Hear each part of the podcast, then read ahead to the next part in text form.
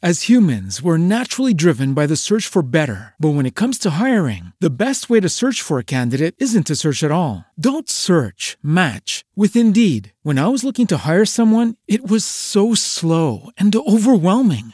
I wish I had used Indeed. If you need to hire, you need Indeed. Indeed is your matching and hiring platform with over 350 million global monthly visitors, according to Indeed data, and a matching engine that helps you find quality candidates fast. Ditch the busy work. Use Indeed for scheduling, screening, and messaging so you can connect with candidates faster. And Indeed doesn't just help you hire faster. 93% of employers agree Indeed delivers the highest quality matches compared to other job sites, according to a recent Indeed survey. And listeners of this show will get a $75 sponsored job credit to get your jobs more visibility at Indeed.com slash podcast. That's Indeed.com slash podcast. Terms and conditions apply. As humans, we're naturally driven by the search for better. But when it comes to hiring, the best way to search for a candidate isn't to search at all. Don't search, match with Indeed. When I was looking to hire someone, it was so slow and overwhelming.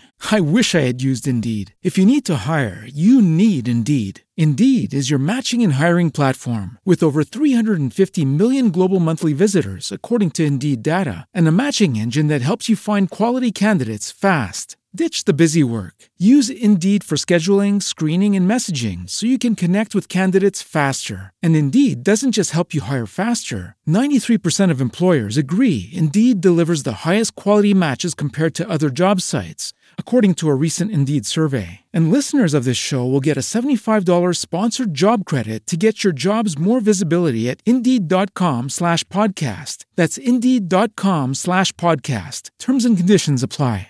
Shopify helps you sell at every stage of your business. Like that, let's put it online and see what happens stage. And the site is live. That we opened a store and need a fast checkout stage. Thanks. You're all set. That count it up and ship it around the globe stage. This one's going to Thailand. And that, wait, did we just hit a million orders stage? Whatever your stage, businesses that grow, grow with Shopify. Sign up for your $1 a month trial at shopify.com slash listen. With one victim on the run for his life, the men from the Sun Gym had their eye on new targets to fund their lifestyle. They found an extremely wealthy and generous man, his devoted and loving girlfriend, and their incredible yellow Lamborghini. But even with the best of plans, once again the gang made mistake after mistake, this time with deadly consequences. This week's episode is The Sun Gym Gang Murders Pain and Gain, Part 2.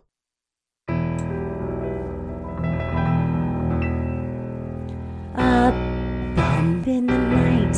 heart fills with dread. Probably a murderer who wants you dead. It could be a ghost, a demon, or worse. Perhaps you're the victim of a witch's curse. It's hopeless, you're doomed. You'd call a priest if you could. You'd rather just listen to who? Sinisterhood.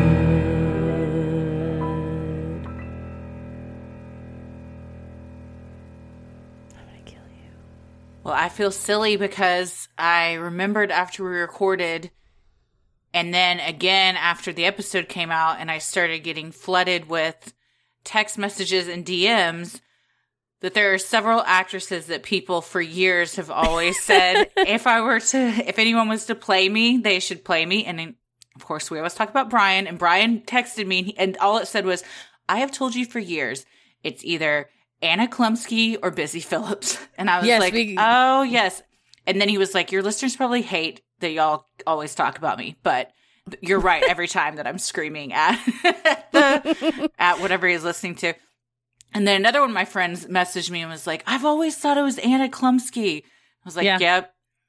So, um, and then Drew Barrymore and Alicia Silverstone were the other two. And you know what? All of these fantastic actresses, Mm-hmm. gorgeous women. I'd be thrilled for any of them to play me. So thank you, everyone. We also got several Reese Witherspoons for you. They- oh, you know what? would be a I thought about Reese Witherspoon, but then I thought of all the movies she's been in, and she's usually like so sweet. She'd have to turn up the sass. I think. I mean, and she's very sassy in um, Big Little Lies. Mm-hmm. Okay. So maybe a combo that, but I love her. And Yeah, I- she's great. Oh gosh, I, I just love her. Yeah, I love, I love any of them. Currently, I feel like Jabba the Hutt would play me. That's No, where. I'm at in this pregnancy. so any of You of have a whole human in you. any of these other uh any of these other people would be great. Dude, this human is something's going on in there. Tap dancing, soccer playing, something. I sent you that gif of just Sigourney Yes. Weaver with the alien coming. I'm like, this is what is happening inside my body right now. It is, he is so much more active than Ella was very active too, but he is just like, man, wakes me up all the time. It's, it's wild. He's doing So it's not even like you're listening to music and he's like getting stoked about No. it. It's just all constantly. yeah, he's just doing his thing and he's a night owl. So when Oh, I'm trying to go to bed, he's like, it's party time. Wake up, mom. Mm-hmm. Mm-hmm. Well, this is part two of this series, which is quite such a wild story. Yeah.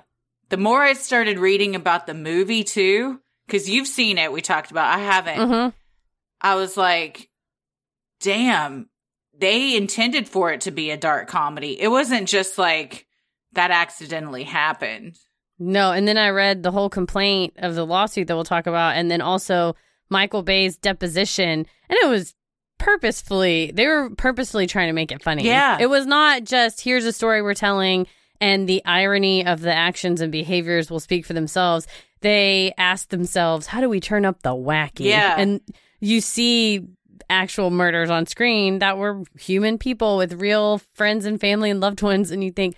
That maybe things don't need to be wacky. I don't know. No, a lot of reviews likened it to how like Fargo or or something like that, just like that dark comedy. Which the difference is those are completely fictional. Mm-hmm. Pulp Fiction isn't based on real people. no, you know, and I mean they didn't even change the names in this one, so Mhm. it is weird that what the one of the main sources we've referenced for this is that Miami New Times three parter.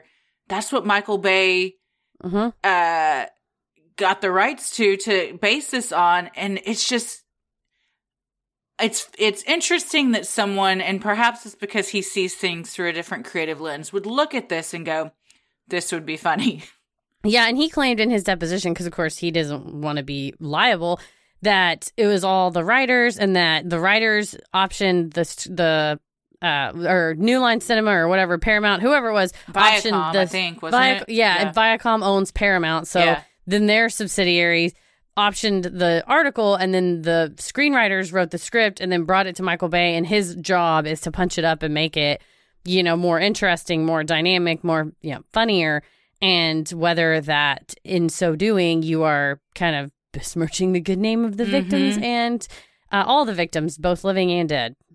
Yeah it's an interesting choice for sure. And the movie got very mixed reviews because of it. And i completely can see why genuinely i think if it, if i didn't know the underlying story and i didn't know it was a true story it's interesting and it's well made and it does make you think and about you know who's really a hero who's really a villain. But i think yeah i get it's, it's upsetting to watch the actual murder of someone be reenacted for comedic effect. Yeah especially if imagine the family watching that. Like Yeah, the least what- funny thing that's ever happened in their life is now people are paying to go laugh at that's all i could think about was susanna who's frank Yeah. Griga's sister and i'm like susanna would not love this No, no, no, no, no, nope, she wouldn't. Well, if you haven't listened to part one, we implore you to go back and listen to it because there's a lot of information and moving parts and a ton of characters Mhm. involved in this story that um it'll make more sense if you if you binge them both together. always Always makes more sense. Well, I'm Christy, i'm heather aka um Busy Phillips. And someone s- kept sending. I was flattered when they said Julia Louis Dreyfus because Anna Klum- Klumsky Chumsky is off of Veep, right? hmm She's also from like- My Girl. Okay, back yes, she started okay. as a child. Yeah, someone said Tina Fey and Amy Poehler, Anna Chlumsky and Julia Louis Is it Dreyfus. I Clump- was like, it's like C H U M L S K Y, K Y, I yes, think. So the girl, she's from Veep. Schlumpsky, and then someone, Klumpsky. someone said Reese Witherspoon, and um, oh, we just talked about her in the Wheel episode. She's oh oh Manic Pixie Dream Girl. What, what's her Zooey? Deschanel. That's the one they said. No, Yeah, no, we're Yeah. not doing that. and then I said, funny you should say that. Listen to the most recent Wheel episode on our Patreon. we have some feelings. Yeah.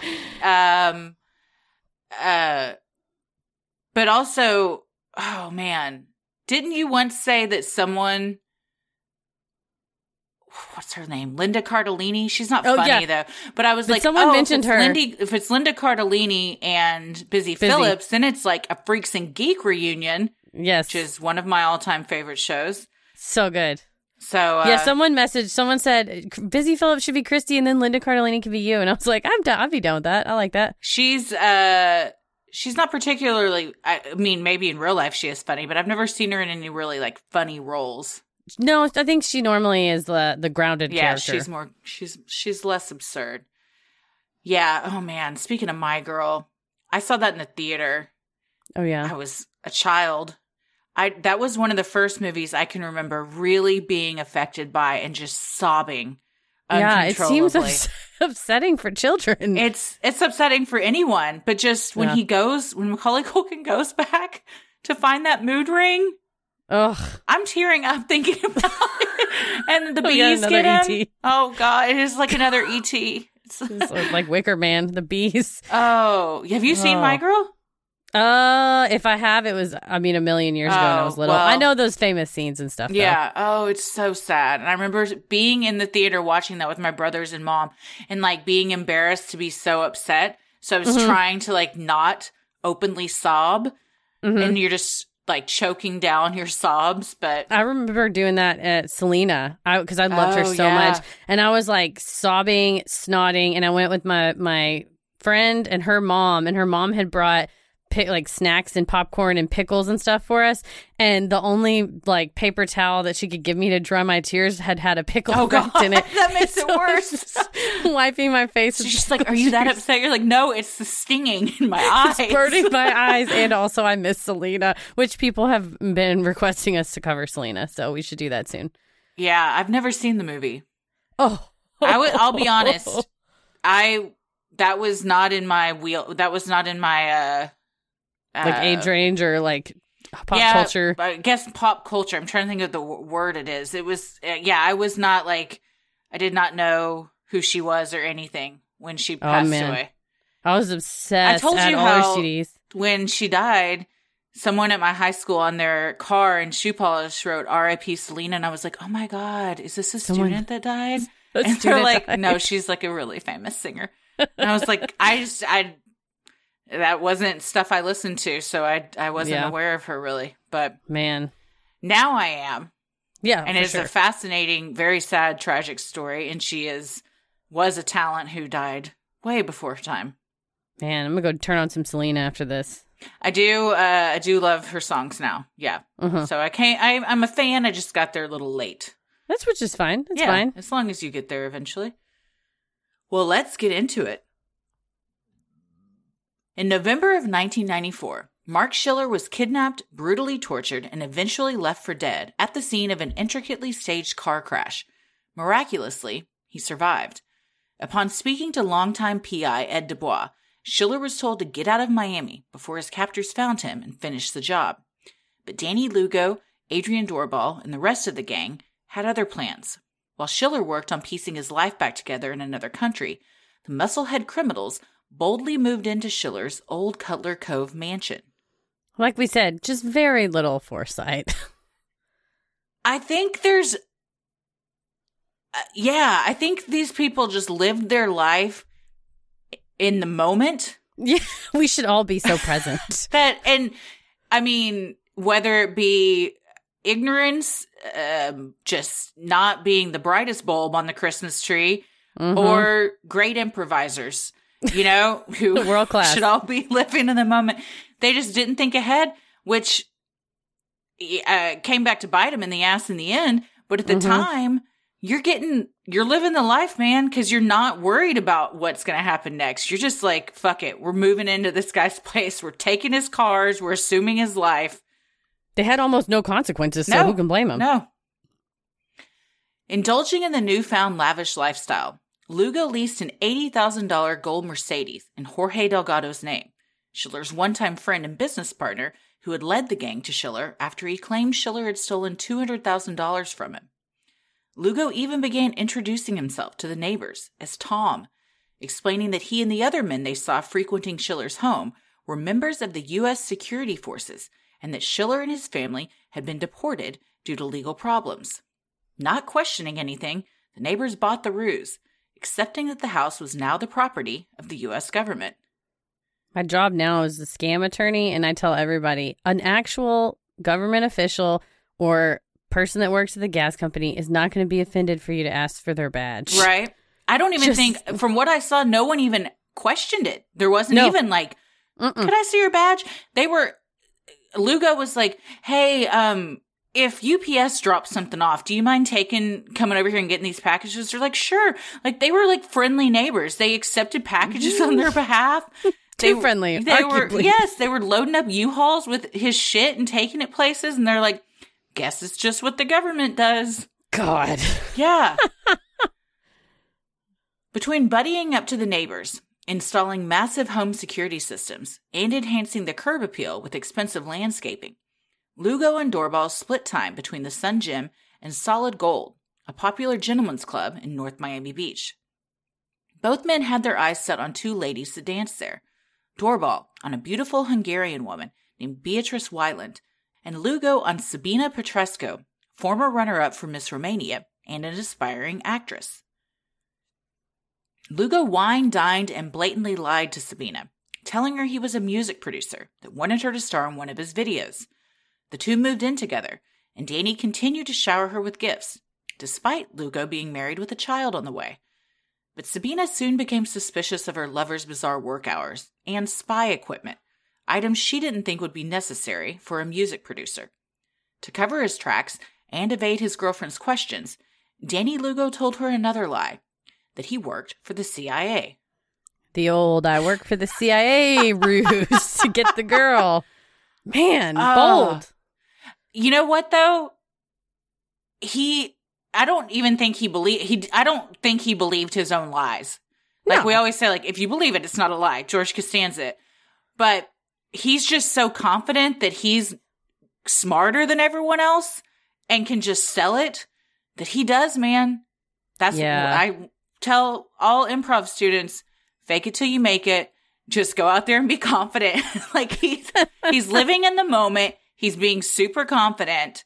I doubt he's funny though, but he might be a good improviser if we put him on stage just based on these characteristics. But it's we have no notes for you. You're Yeah. doing everything we're supposed to. also the music producer line. Ugh, what a classic trope that is. Well, I mean, uh, and uh, I think I think we have the quote in here, but she was naive, not Yeah. according to those around her, and uh, it's hard for me to uh, see things through the lens of a beautiful exotic dancer, not from Miami, you know, not from But the you're country even. things, Heather. How Oh my gosh, thank you. I mean, it's true. It's true. I was Miss Romania, actually. Didn't want to tell you guys. But eh, who is not as world weary or savvy or, you know, who hasn't become as cynical as I have. I You know, guess. that. But just, I, I've had gr- like girlfriends though who go, "Oh my god, I'm dating this guy, and he told me that he was a blank," and I'm like, "Give me his name, I'll look him up." And I just am like, "No, he's not. He's not a pilot. He's not a cop. He said that he was these things. He is a liar. Here is his criminal background search." But I think not everyone's as paranoid as me. So Well, and now you can find out pretty much anything online. yeah, But, you know, I read like she grew up in um in Romania like watching American spy movies like 7 Mhm. and everything and she really was attracted to that type of lifestyle and I think if you want that you even if you think maybe this is bullshit, maybe you don't question it because you're excited by it, but I honestly think she totally bought into it from what what we'll see. But yeah, Mhm. he he gave her a beeper. He had his own code for when he needed her. It was 007, so he really oh he really leaned into knowing that she was into that kind of stuff and it worked for him. man, Still recovering in Colombia, Schiller had once again enlisted the help of Ed Dubois, who told him to write down everything he could remember about his torturous tale. As it turned out, Schiller vividly remembered all of it. When the detailed letter and copies of financial statements showing Schiller had signed over countless properties and bank accounts arrived at his office, Dubois was shocked to see where the paper trail led to a longtime acquaintance of Dubois, John Mese. I think I would remember pretty much everything that had happened to me, too. I think so. And also because he was blindfolded for such a significant portion, I bet all of his other senses were heightened that he remembers different voices. He probably remembers specific things that they said because if they're saying their plans or using certain terms and you're literally all you have to do is sit there with your eyes shut, that you're going to remember it. You know, Yeah. it's going to get implanted implanted in your brain. hmm Having known Mese since high school, Dubois couldn't imagine his pal was involved in such a scandalous and horrific mess and decided to set up a meeting to sort things out. Mese's signature was on every document, acting as witness to Schiller signing his life away. At the initial meeting, Mese's memory of how everything transpired was foggy at best, unable to recall the dates he saw people and who had actually been in his office. Admitting that something seemed shady, Mese set up another meeting where he planned to introduce Dubois to Danny Lugo and Adrian Doorbal. You know, they were all shitting their pants. One thing I was hard to kind of discern was if John Mese really knew what was going on. Oh, I think that he did uh, because he worked at the Sun Gym or owned it, right? Yeah, he owned it. and he acted as the notary for all these things there's he either was taken to the warehouse where he notarized it there That's true. or adrian brought him the paper and said hey notarize this after the fact and stamped it and signed his name to it. So it's like either he witnessed it or he lied about witnessing it in which case the latter means that he's at least responsible because he said he witnessed or notarized a thing that he didn't actually see the person sign. It's surprising that he, if he witnessed the, and I never saw anything that said if he did witness hmm the actual torture, but it seemed like he was just kind of along for the he he was just wrapped up in something and wasn't ever the leader of anything. So Yeah. it's surprising that he would have agreed to that kind of stuff. I could see it where he's like, I don't know what I'm signing here. I'll just sign whatever, and they lie to him, and they're like, Oh, this is uh, this is completely on the up and up. It's it's not a big deal, whatever. And then they had a woman come in and say that it was Jorge Delgado's wife when really it wasn't, or um, Marc, Marc Schiller's Schiller. wife, and it was just an imposter. And when Dubois questioned him about that, he's like, "Oh, I don't remember when she came in." He's like, "Well, this date says she came in on this day, and she had already left for Colombia. And we have proof that she was out of the country when you're saying." That you signed a paper in in your office with her, and he's like, "Oh man, I don't remember." So it was really hard from the article to tell if he was just kind of aloof to the whole thing or if he was completely uh culpable in this. And I think he at least knew something untoward was going on because you he's a CPA. He knows well mm-hmm. enough that you don't need to be witnessing, notarizing if the person who the grantor of either property or a bank account or something is not there, that you are very likely perpetuating a fraud. That's a good point. So- yeah. Of course he's going to be like, "I don't remember" because Yeah. he doesn't want to admit that he was like, "Oh yeah, I did that crime." I wonder though what he was getting out of it. Well, because Lugo and them were helping him with running the gym and Yeah. like getting more people in, I guess, allegedly. That was what he was supposed to be doing. And maybe paying rent. You know, there was probably some kind of monetary I gotta imagine there was some kind of monetary compensation going on, yeah.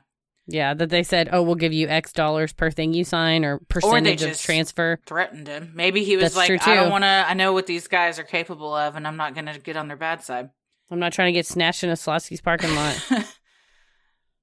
Over the next few days, multiple meetings were set, but nothing seemed to come of them, with Lugo never even showing. Then, by happenstance, one morning Mese left Dubois and the bodyguard he had since hired alone in a room to wait for Lugo and Doorbal. As luck would have it, it was the same room Lugo had used as his office while planning Schiller's kidnapping.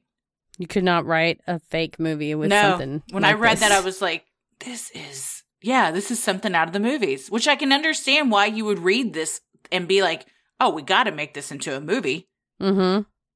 Just don't make it funny. You know? Discovering a treasure trove of incriminating evidence in the trash can, Dubois and his bodyguards stuffed their pockets full, determined to get the Sun Gym gang to confess. But it seemed that wouldn't be necessary. When Delgado finally showed up to the meeting, he told Dubois he was done talking and agreed to give Schiller's $1.26 million back from the offshore accounts he had signed over. The catch? both Dubois and Schiller would have to sign an agreement that they would never speak of these crimes to anyone, especially not to the police. Oh, I'm just gonna let you know that's not enforceable. Yeah. Again, they're very money. nearsighted and and and don't understand how things work. I love Ed Dubois because he's like, yeah, I would love to sign Sure. that. Yeah, let's do it. I'm gonna immediately call the cops. Where's the pen? Schiller wasn't buying it. Furthermore, he saw it as a way for the gang to gain access to him so they could finally kill him. Schiller wasn't wrong. Lugo's plan was, in fact, to bamboozle him once again. This time, the conman bodybuilder planned to sneakily alter the contract to read 1.26 million lira instead of 1.26 million dollars, meaning Schiller would effectively sign an agreement for $1,200. Again, that's not enforceable. I feel like this is something that a teenager would be like, wait a second, I got a great idea, He's like, I'm gonna make it say 1.26 million pennies. But like, at the same that's not- time, like something that simple could work if these guys weren't the guys that they are. no, they're I a mean, little you bit just smarter. Go, you would say that that's there's no meeting of the mind, so there's no contract because I intended 1.6 million dollars. We agreed to that. You altered the contract. We it's either an error or it's fraud, but either way, it's not enforceable. What if he changes it to lira? Schiller signs it because nobody catches it. And then He doesn't read it. Do you take it in front of a judge? They're like, he signed this. It says lira. That's not enforceable. Yeah, you would say either try to prove with extrinsic evidence and say, you know, wh- what we had was this agreement, and then the judge would likely weigh the evidence in the favor of that's an insane thing. Why at any point would it be lira? Like the judge would just go, that's like nonsense.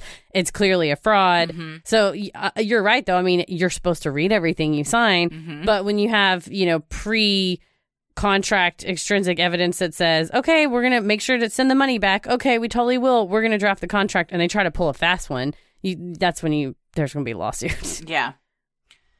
But you know, Lugo was like, thought he was this just oh, yeah. the big dick in the room when he came up with that idea. He's like, I got it. Light bulbs were going out. off everywhere. God. The contract revisions between Schiller and Lugo went back and forth for days via Dubois and Lugo's attorney. Fed up with no money being exchanged, Dubois eventually threatened legal action against the gang unless they handed over the title to his client's house. Not wanting any problem with the cops, Lugo agreed. However, by then the damage had been done. The gang had looted Schiller's mansion of basically everything, right down to the Christmas tree and light switch covers. That's some Grinch level bullshit. Still in the Christmas tree? Yeah. Come on now. They took they took their honeymoon albums, they took their family photos, all the Christmas decorations, the Christmas tree. They even they took every last stalking Cindy Lou Who's. Mm-hmm. I just watched The Grinch the other day. They took the roast beast. Oh, I like the animated. The the live action one gives me the heebie-jeebies. Hate it. Hated it. I love um Don't like uh, the makeup.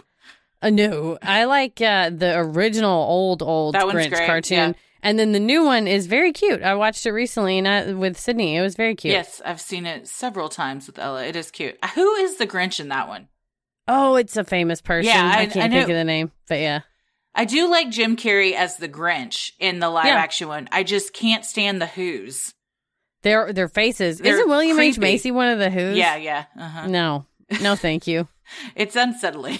Yeah, I'm out. I I'm don't. out. I don't like it. I prefer Nope. animation when it comes to that. And that Faith Hill song in that is a song that I hate love. You know Which where you one? listen to it? So this is Christmas. where where, Oh, where yeah. are you Christmas? Where That's are you is. Christmas? Yeah. Oh man, I hate it, but then you hear it and it just hits me in the feelings. And I'm like, God damn it, I hate this song, but I can't hate it. It's about Christmas. I know, except for the little drummer boy, which I do hate. I told Tommy that. He goes, "It's the best song, best Christmas That's song what there Paris is." said. I'm highly outnumbered on Again, listen to our uh, most recent wheel, and you'll hear. It's one of the suggestions we got were was unpopular opinions. Yes. So that's where all these are coming from, as well as movies that we hate that others love, which are probably also unpopular opinions. Same. but then we rounded it out with the best Thanksgiving side. So we've got some fun, happy stuff in there too. but also, if you got some like rage you need to get out, turn it on. Yell back at us. Realizing Schiller had been right and that the gang never intended to return the money. Dubois decided to take everything he knew to the police. However, the cops didn't believe the ludicrous allegations and repeatedly blew off Dubois and Schiller, who had flown to Miami from Colombia to take a polygraph, something that never even ended up happening. Helpless and enraged, Dubois continued to plead with authorities to investigate his client's case, telling them that with each passing moment, Lugo and his gang of criminal misfits were most certainly targeting their next victim. As it turned out, he was right. Ed Dubois, we should also point out, was not some schmuck off the street. He had been a private investigator for 40 or 50 Yeah. years, like forever. He grew And- up in Miami too. He knew the lay of the land. He knew people there. He was tight with like a ton of cops and stuff. That's why Yes. he went to like his friends in the force and was like, "You need to investigate this." And some would kind of like listen for a minute, but then it would be like, "Nah, we can't really do That sounds wild, about this. man. This is yeah, this is too much." They're like, what do you mean he stole a house? They're like, he stole a whole fucking Yeah, house. I know it's insane, but it really did happen. Yeah, like this so should be a movie. He's like, it probably will be, but that doesn't mean that it didn't still happen. Ed Harris will play me. It will be great. Just you wait. But yeah, it's so mind boggling that he had so much paperwork Mm-hmm. to back it up and it still didn't get investigated.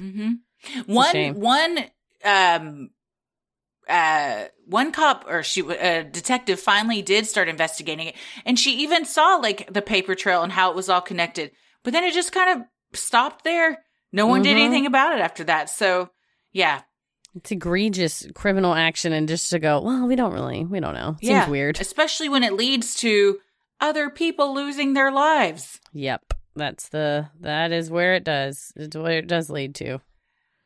Adrian Doorbal had begun dating Beatrice Weiland, the dancer from Solid Gold he had long admired. One day, as Doorbal mindlessly looked through a photo album in her apartment, a picture suddenly caught his eye a bright yellow, $250,000 1991 Lamborghini Diablo. Beatrice said it belonged to her former lover, Frank Griga, the most generous man she'd ever known, according to the Miami New Times. Born in Berlin in 1961, Griga had moved to New York City in the mid 80s, where he worked as a car mechanic. In 1988, he moved to Miami, where he began working at a luxury car dealership. Wanting to have the money to own the cars and not just sell them, Griga began making a name for himself in the 800 and 900 phone line industry. By far the most profitable were the phone sex lines, earning Griga and his business partner $3 million in 1994. This is a, his sister describes as like classic rags to riches, like came with nothing in his pockets and then he had a Lambo. yeah. Well, if there's one thing we all know, it's that uh, sex sells. It's the oldest Yeah. industry in, in the world. So, yeah, he had some other Hungarian connections in Miami, and they kind of all went into these businesses together and were just banking. Mm-hmm. The phone sex lines. Oh, yeah. It's, I mean, you're paying five bucks a minute to. Mm, The first minute's free. To- yeah. The first minute isn't getting you to where you need to be, though. Hopefully not. It's just like, hi, what's your name? Yeah, it's just that. And you're like, I'm like, why do y'all talk so slow? It's like, because we're trying to keep we're you on the getting paid by the minute. I'd be the worst phone sex operator because I talk so fast. Yeah, they'd be like, Heather, that was 15 seconds. And Your numbers are down. I'm like, I'm good. I'm real good. It's like, no, really, you're bad though, because we need them on the phone for much longer to make our money. Damn it. They need, um, what's his name from Ferris Bueller? Ben Stein. what are you wearing now? Jerk it. Jerk it.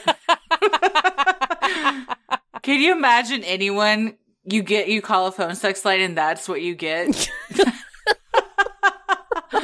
As someone who's never called a phone sex line, I don't really know what happens. Do people are those a thing still?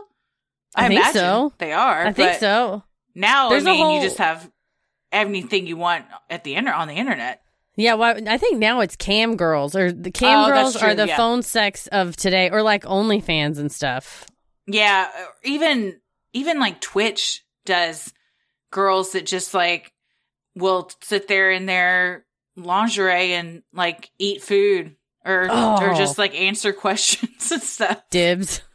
I'll just, I'm telling you, I want people to pay money to just watch me eat like a bowl of spaghetti. Okay, but you got to be in like um a lacy uh bra and underwear number to do it, Done and done. which This is not, this is what I look like. thing. My thing. If I can sit with uh my yoga pants on, no bra, and an oversized t-shirt, and just eat grilled cheeses and get paid, sign me up. If you, You know want to watch that mess. The magic of the internet. There's there's a fetish for everybody. Oh yeah, yeah. If you can think it, somebody's into it. That's what I, I think that all the time. I'll think of mm-hmm. like something just really messed up, and I'm like, somewhere, someone is super into that.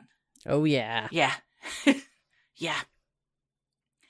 Frank's sister Susanna told 48 Hours that her brother loved Fast cars and beautiful girls. one of those beautiful girls was his 23 year old girlfriend, Christina Furton, a dancer at the Crazy Horse 2 Gentlemen's Club.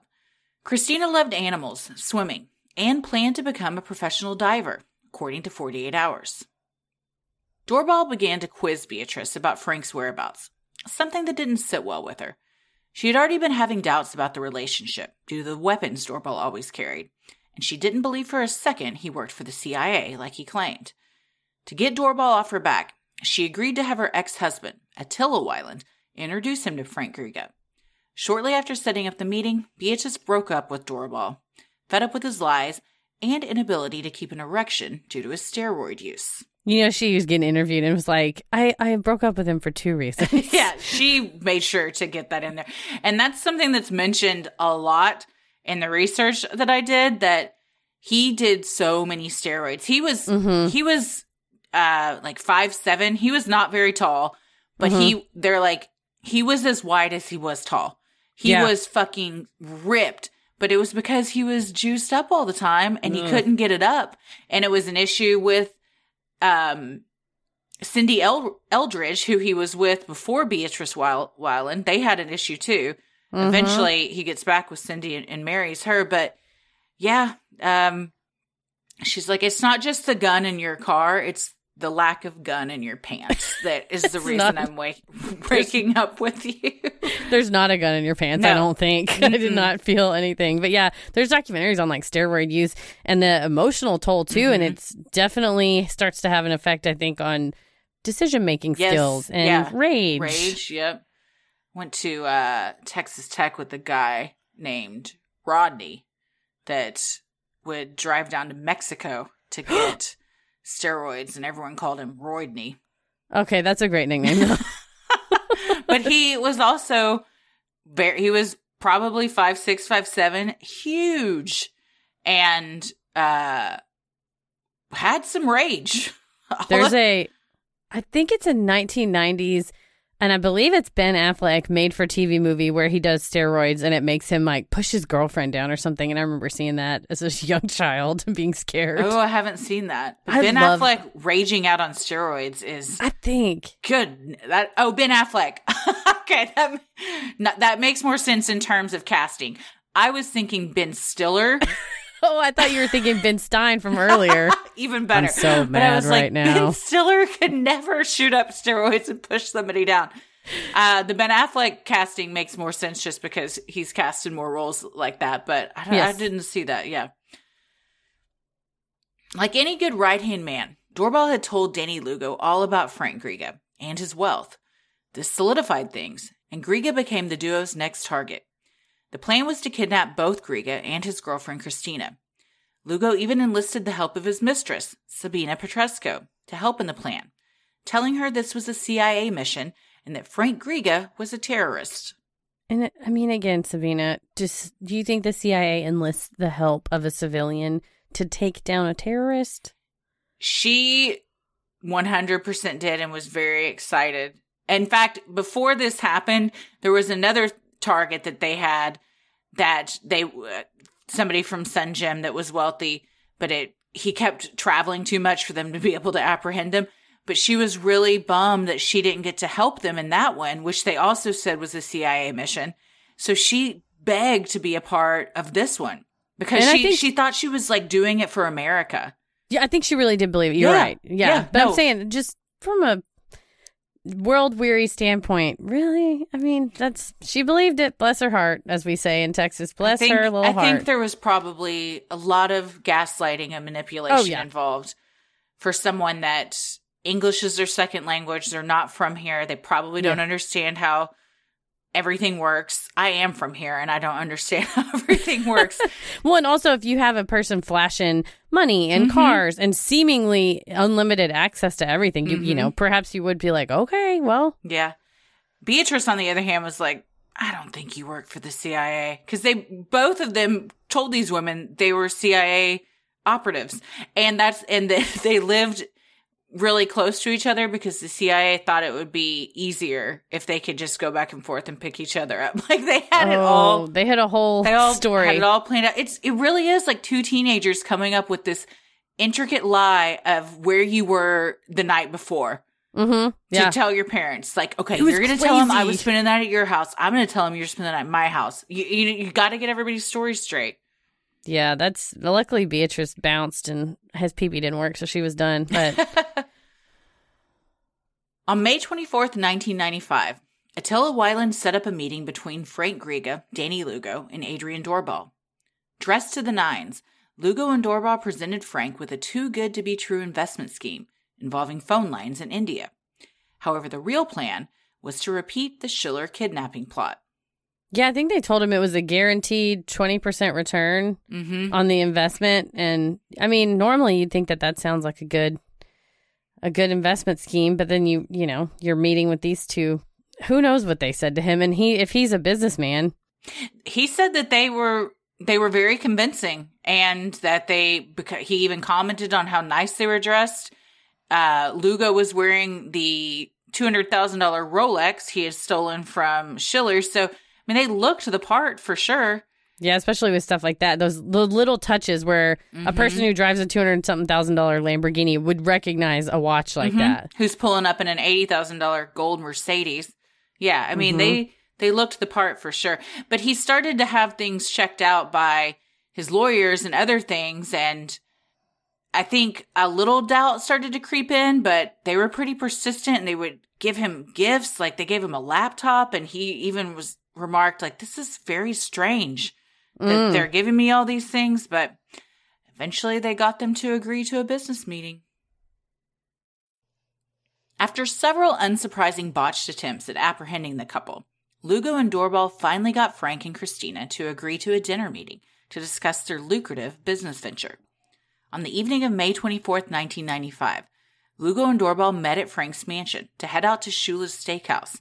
The scene at the home was busy, with several neighbors stopping by to say hello, and Frank's housekeeper also showing up. All visitors were introduced to the unfamiliar muscular men in the room, Danny Lugo and Adrian Doorbal. Again, no foresight that they have now been seen as the last people with these un- Mhm. th- unfortunate things about to happen. By like five people. Yeah. So many. And uh their real names, they've never not given their real names to anybody. Yeah. and they have their car with the license plate. I mean, it's all God. A very recognizable they they they stand out in a crowd. These Oh, aren't yeah. people that can just go commit a crime and everyone's like, I don't remember remember what they look like or what they are driving. They're driving a friggin' gold Mercedes around. and they're, huge. They're huge men dressed in Armani suits wearing Rolexes. You're gonna remember them.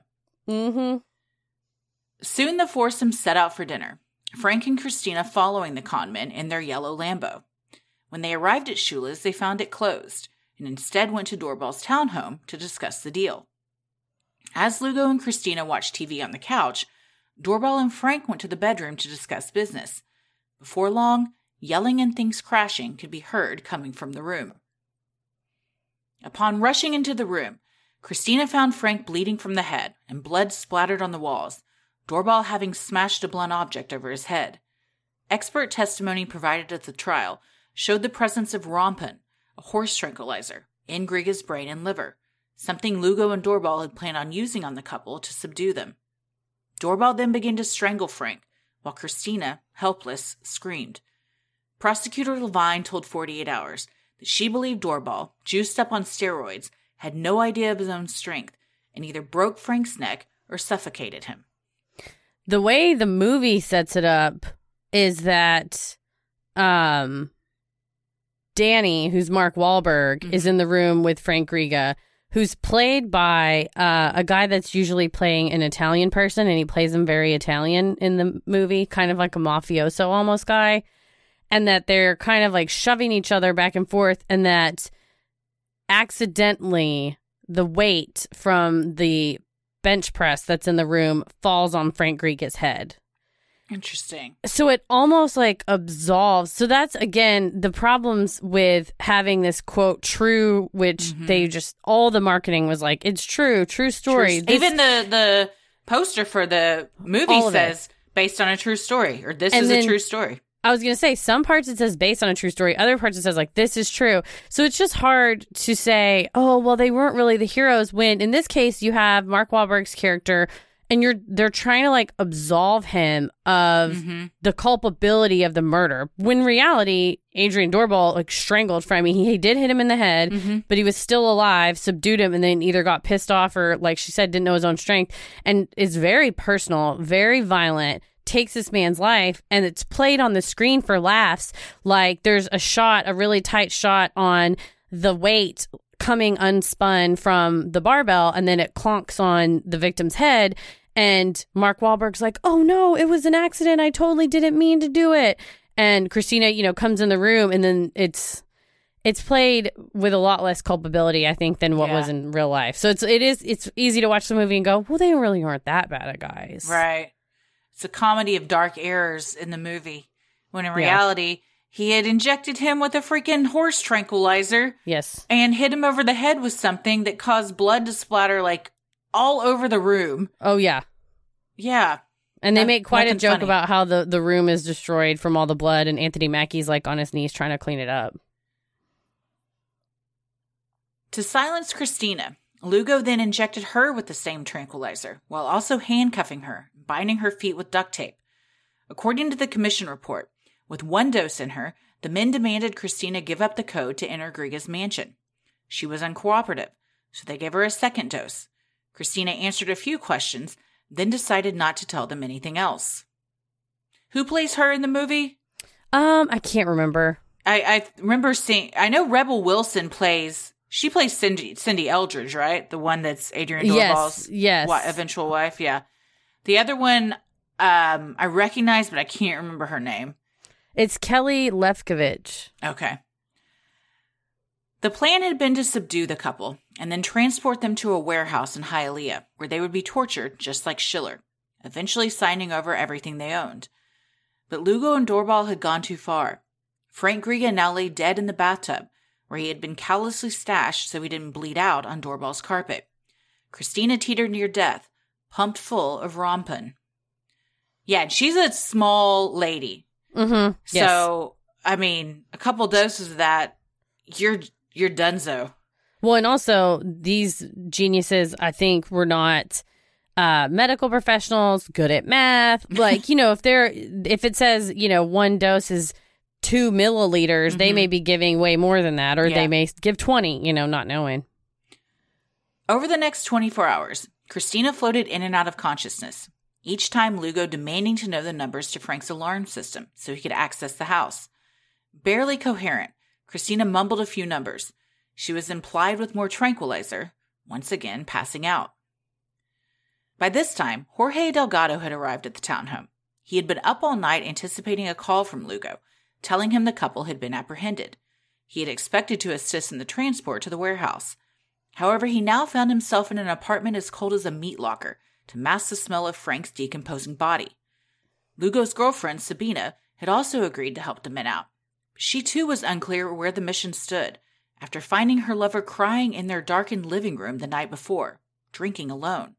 When she had asked Lugo what had happened, his only reply, through tears, was that Doorbal had, Done something crazy. according to the Miami New Times. I think yeah, the story starts to fall apart that we're professional CIA agents when you see the mess and the damage that they're doing. Yeah. Yeah. With Frank's body in the bathtub, Christina just uh, on the brink of death. Doorbal sleeps at the apartment that night with a dead body in his house and another one almost dead. Uh, Lugo goes across the street to his mistress's house and sleeps on the couch. Delgado goes home to his family. I'm always just floored when you you know that you've got this going on somewhere and you can Mhm. still go and like compartmentalize that and be with some other people Yeah, and the banality. Of, Yeah. they're just like just living their life, putting gas in the car, eating Mm-hmm. a sandwich. You know, knowing what you did and knowing, and doesn't that wouldn't that weigh heavily on your soul? Any you know the serial killers, especially where they Mm-hmm. have a wife and kids or whatever, and are living a reasonably normal life. You know, otherwise. So that's. And I also, I think this kind of shows the bifurcation of Lugo and Doorbal's response to it. That Lugo is genuinely fucked up about this. It sounds like, right? Yeah. He's crying. He's like, "Oh God, it all went." And Doorbal's like, "Meh, I'm gonna go sleep in the other room." yeah, he just fell asleep on the couch with Christina's body just like laying a few feet from him. Yeah, he doesn't. He's he's got some sort of emotional detachment. I don't want to say you know he's absolved because of being all jacked up. I think he's like he just doesn't value human life that much. Mm-hmm. Now Lugo and Sabina were headed to Frank's mansion to see if the numbers Christina provided worked. Unsurprisingly, they didn't. Furious, Lugo called Doorbal back at the townhome and demanded he wake Christina up to get more information. But when Doorbal tried, he discovered what they had done, telling his, quote, cousin, Oh man, Danny, the bitch is cold. according to the Miami New Times. In the end, Lugo and the gang had injected Christina with enough horse tranquilizer to kill four 1,000 pound horses. Yeah, she was not. I, I think after a certain number of the doses, there was no coming back without you know getting her stomach pumped or something. Not stomach pumped, getting her uh, like blood cleansed or something. Yeah. And they just kept on, kept on, and it was every time she would wake up and either not tell them something or tell them something that pissed them off, they would give her more, and it was just there's no. It's Which so is, sad. again, what are you doing? No. Nobody can think straight. And also, English wasn't her first language. So she, and she didn't speak a lot of English. Mm-hmm. So that coupled with she's traumatized. She just saw her freaking uh, boyfriend killed. She's pumped up on all this. Who thinks the best way to get her to remember these numbers and tell us is if we give her more stuff to fuck her brain up? And also, why would she know the combination to safes that wasn't, you know, maybe the door code to get in the house, maybe, but not that high, not high, but not that drugged. Yeah. To dispose of the couple, the men placed Christina's body into a large cardboard box. Frank's was stuffed into Doorbal's couch, the same couch the gang had stolen months earlier from Marc Schiller's home. The two were then taken to the warehouse.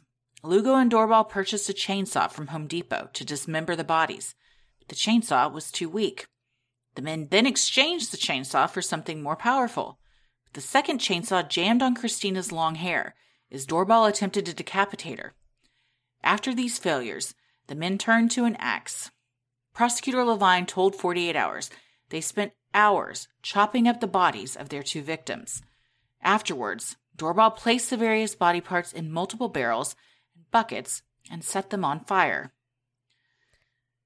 Th- this is also played to comedic effect. Them trying to return the chainsaw, and they have, you know, the hair is in it, so it's played a little bit differently. And then the cops or Dubois is at the Home Depot kind of behind them, so it's like they could see, you know, there. It's this dramatic moment. But the Home Depot lady, it's definitely meant to be funny. The Home Depot lady's like, "This has hair in it," and Mark Wahlberg and I think it's The Rock, I can't quite remember, are like, "No, it's not. Uh, uh that's not hair." And it's supposed to be like hilarious that they try to cut this victim's head off, and they jam the Yeah. chainsaw. Yeah, it's uh when I was reading this and there's a lot of detail that Yes. we left out. It is definitely not funny. It's gruesome, and it's it was straight out of I've- a horror film. glad that I did it in the order I because I, you know, did all the research and I watched the interviews with the victims, the people impacted by it, and then I watched the movie. Because I think if you didn't know the story behind it and it was just like based on a true story, whatever, you don't really know, you would think, oh, they probably put that in there to be funny. That's fake. But knowing all the mm-hmm. details, you're like, oh no, that's that's a person. oh Yeah. They also during this time before they got them to the warehouse called another dude from from the Sun Gym that they that was a cop, but they knew like helped dispose of bodies and they called him to come over and, and help them out. The guy came over, saw what was going on, and was like, Y'all don't have your shit together. And, and left and then refused to help them. But like, again, like you're just, th- most people would try and contain how many people knew about this. Mm-mm, they're just calling everybody. They're, they're panicking and they're just inviting in uh, all sorts of outsiders now at this point. On May 28th, Lugo, Doorbal, and a third accomplice Lugo had recruited from Sun Gym, the dirty cop, transported Frank and Christina's torsos in the 55 gallon barrels to an area of the Everglades. They then left their victims partially burned hands, heads, and feet in buckets near the 31 mile marker off Highway 75 in an area known as Alligator Alley. Finally, they dumped Frank's signature yellow Lamborghini on the side of the road. they thought they were going to get away with everything by burning the identifying features like the hands and the head and things. Mm-hmm. But then they left a very obvious car on the side of the road Yes. that you're obviously going to match up that it's the owner. You know, I don't. anyone's going to notice a yellow Lamborghini just sitting on the side of the freaking road.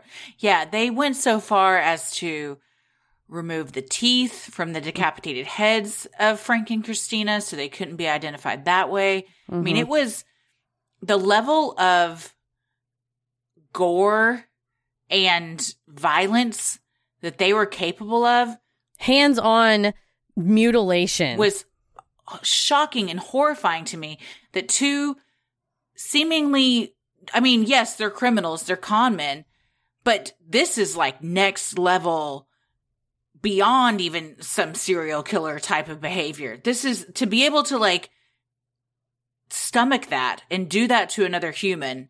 I just I can't understand how they got to that point. How they could just do and Lugo honestly was more bothered by it and he didn't do a lot of the dismembering. He went in the other room and just kind of like was like what the fuck.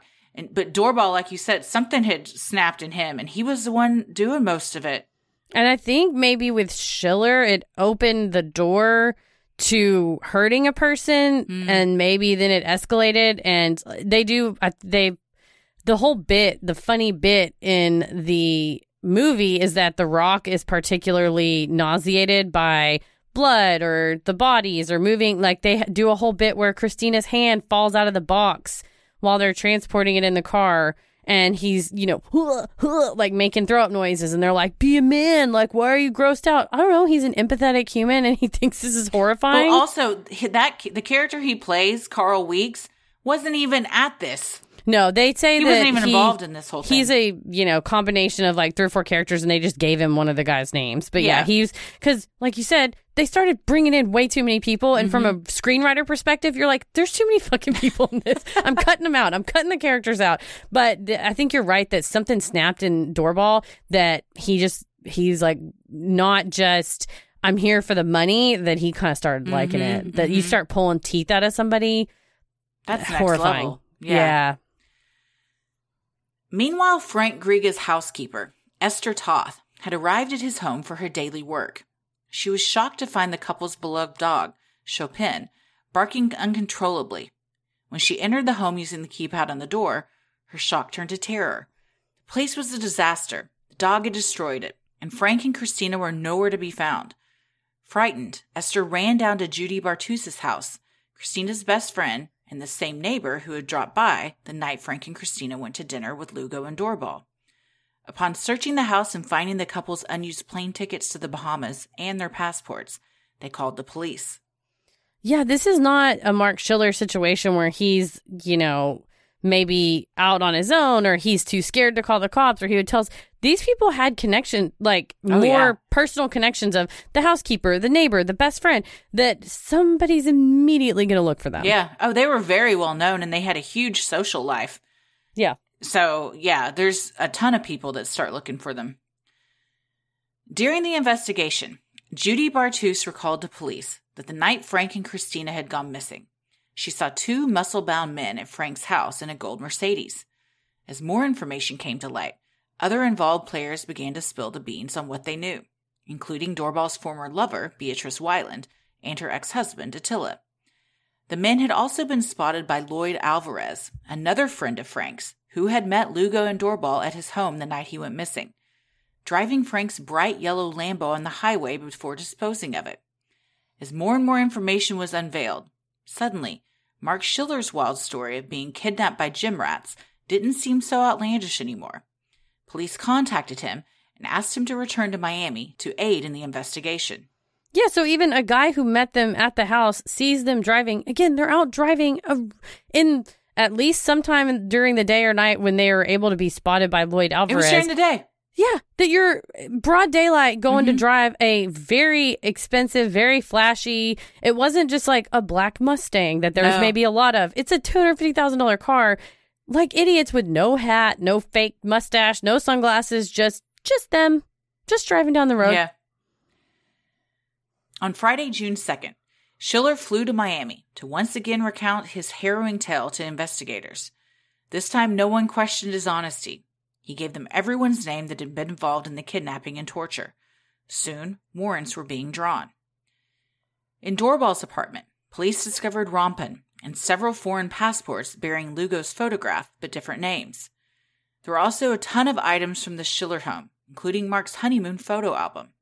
Inside Sabina's apartment, police discovered Frank and Christina's bloody clothes, guns, a stun gun, handcuffs, and a Home Depot receipt for the purchase of the chainsaw. One thing that wasn't there, though Sabina or Lugo. Police learned Lugo had fled to the Bahamas with Sabina and his parents. Five days later, authorities arrested him at the Hotel Montague in Nassau and brought him back to the U.S. to face his crimes. Yeah, the once the they got the warrants, the search warrants, it's like dun- Dunzo. I mean, it was just game over. They had every single piece that they needed. They didn't bother to get rid of anything. Nope. The clothes, the receipt, I mean, none of it. Mm-mm. I mean, and it's all traceable back to Yeah. both the victims and them as perpetrators. And now Danny Lugo's involved as parents Yeah, because he's And like, let's bring more people into this. Let's now flee, flee the country. Yeah. They play it in the movie as, uh, you know, he's going to find even more treasures that offshore accounts and stuff. Oh, he may have been. With Danny Lugo and Adrian Doorbal arrested, police set their sights on the other players involved. Throughout the fall and summer of 1995, Carl Weekes, Stevenson Pierre, Jorge Delgado, John Mese, Sabina Petrescu, and Doorbal's wife he married along the way, Cindy Eldridge, also faced charges. Almost all of them struck deals with the prosecution in lieu of a reduced sentence or dropped charges. On October 2, 1996, the State of Florida Commission on Capital Cases report shows that Danny Lugo and Adrian Doorbal were both indicted on 46 counts, including first degree murder, armed robbery, kidnapping, extortion, money laundering, and racketeering. Jorge Delgado, who had confessed to his role in the crimes for a reduced sentence, received 15 years for the crimes against Marc Schiller, and a concurrent five year sentence for his role in the Griga Furton case, according to the Miami New Times. Yeah, the amount of people that flipped on him was uh, damning and alarming. I mean, yeah, nobody wants to go to jail. Not for them, yeah. No. Especially, yeah. The and the uh, prosecutor said this made her case, like this made her career for her. That not in like, oh, she got so much, you know, press and publicity, but she said, you know, she was always about, you know, the law and justice. But she said just seeing how blatant, blatantly disregarded Christina and Frank were, that mm-hmm. they were so, like you said, that they that was done to another human being that she said every time she drives by mile marker 31 where parts of them were dumped she's like i just pray for them every time i drive by that because it just set her on a path for and so as you can see they weren't just charged with murder they were charged with a million things As they should be. throw the book at them to Yeah. really make sure that justice was served In February of 98, trials began for Danny Lugo, Adrian Doorbal, and John Mese. Lugo and Doorbal's trials would happen concurrently in the same courtroom and heard by the same jury. One of the two key witnesses was Lugo's girlfriend, Sabina. Prosecutor Levine described her as one of the most naive women i have ever met in my life Sabina had legitimately believed that the gang was working with the CIA. Because of this, Danny and the gang shared many details of their plan with her, a decision that would come back to haunt them. The other key witness was Marc Schiller, who was able to describe to jurors all of the horrors he had endured.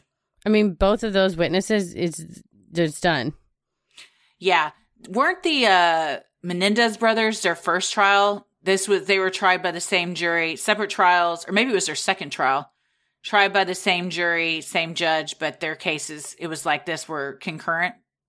Yeah, I think it was one or the other. It was like they tried to do them both together, and then maybe they separated them, or vice versa. I'd have to go back and listen. Um, and then this one, they do have separate juries to decide sentencing, but they all heard the same. They had one jury to hear the uh, facts for purposes of conviction. And that's those same jury members then. Oh, sentencing was a different jury. Yeah, which it, that happens sometimes. The, like, you'll get called for jury duty, and you'll come in and say they'll say uh, guilt or innocence is not at issue. It's already been confirmed. We're just here for you to listen to certain facts to determine whether someone's going to get so many years in jail, life in prison, or the death penalty. Interesting. So, what would be the reasoning that they would have their trials together and not separately? Uh, what you'll see uh, is a little preview of our next episode because you would not want to have one person say, I was just standing there watching it, and the other person did the whole crime and that's reasonable doubt. And then the other person goes on trial and goes, I was just standing there watching it, and the other person did everything, and that's reasonable doubt, and you get zero convictions. So their attorneys are kind of playing off of one another too. Uh, yes, if you had the trial separated, you would. That, and you might even have them one go and testify against the other, and vice versa.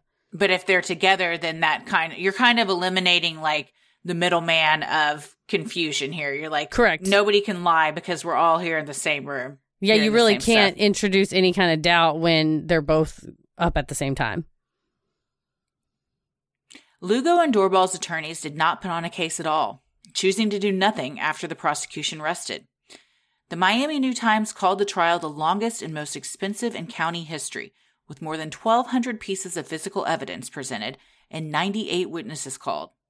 John Mese's trial, however, was quite the opposite, with his attorney calling only one witness.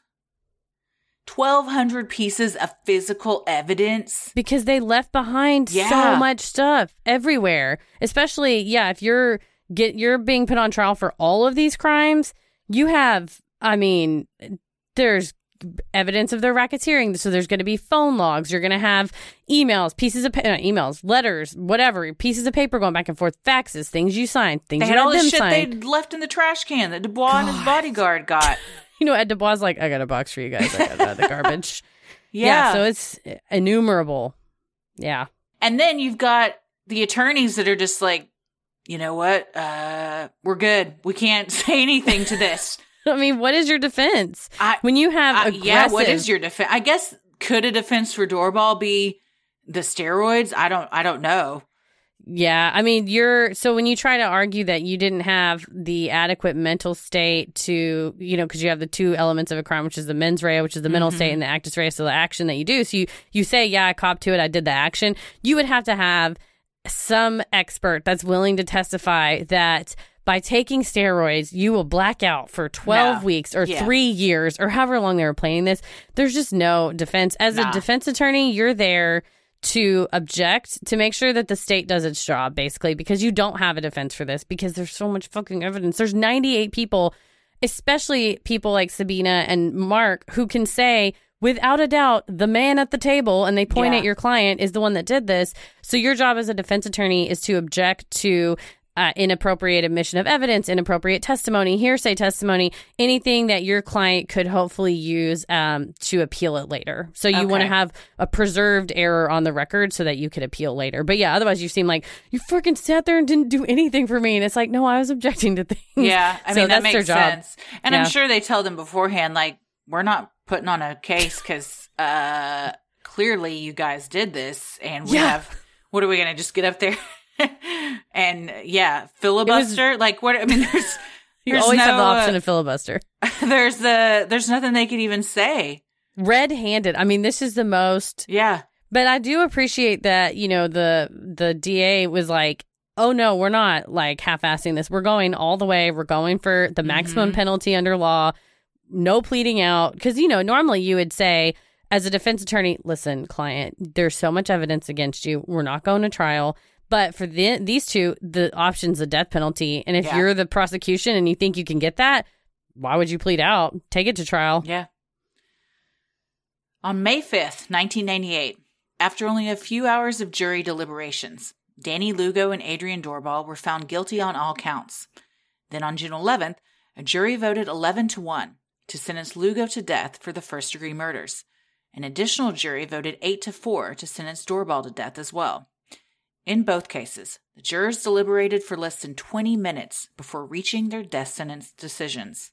This gets me because of the lack of unanimity for either, but also especially the lack of even uh like, you know, Lugo was 11 to 1, but 8 to 4 on Doorbal. I feel like Doorbal was almost worse with the Yeah. chopping up the bodies and the choking Frank to death and he was shooting Christina like he was more the actual actor I think in a lot of the cases. Yeah, perhaps they painted Danny as the leader, which he was, Yeah. but it did seem by all accounts that as it progressed, Doorbal was by far the more violent of the two yeah. and the one that was I mean, he killed Frank.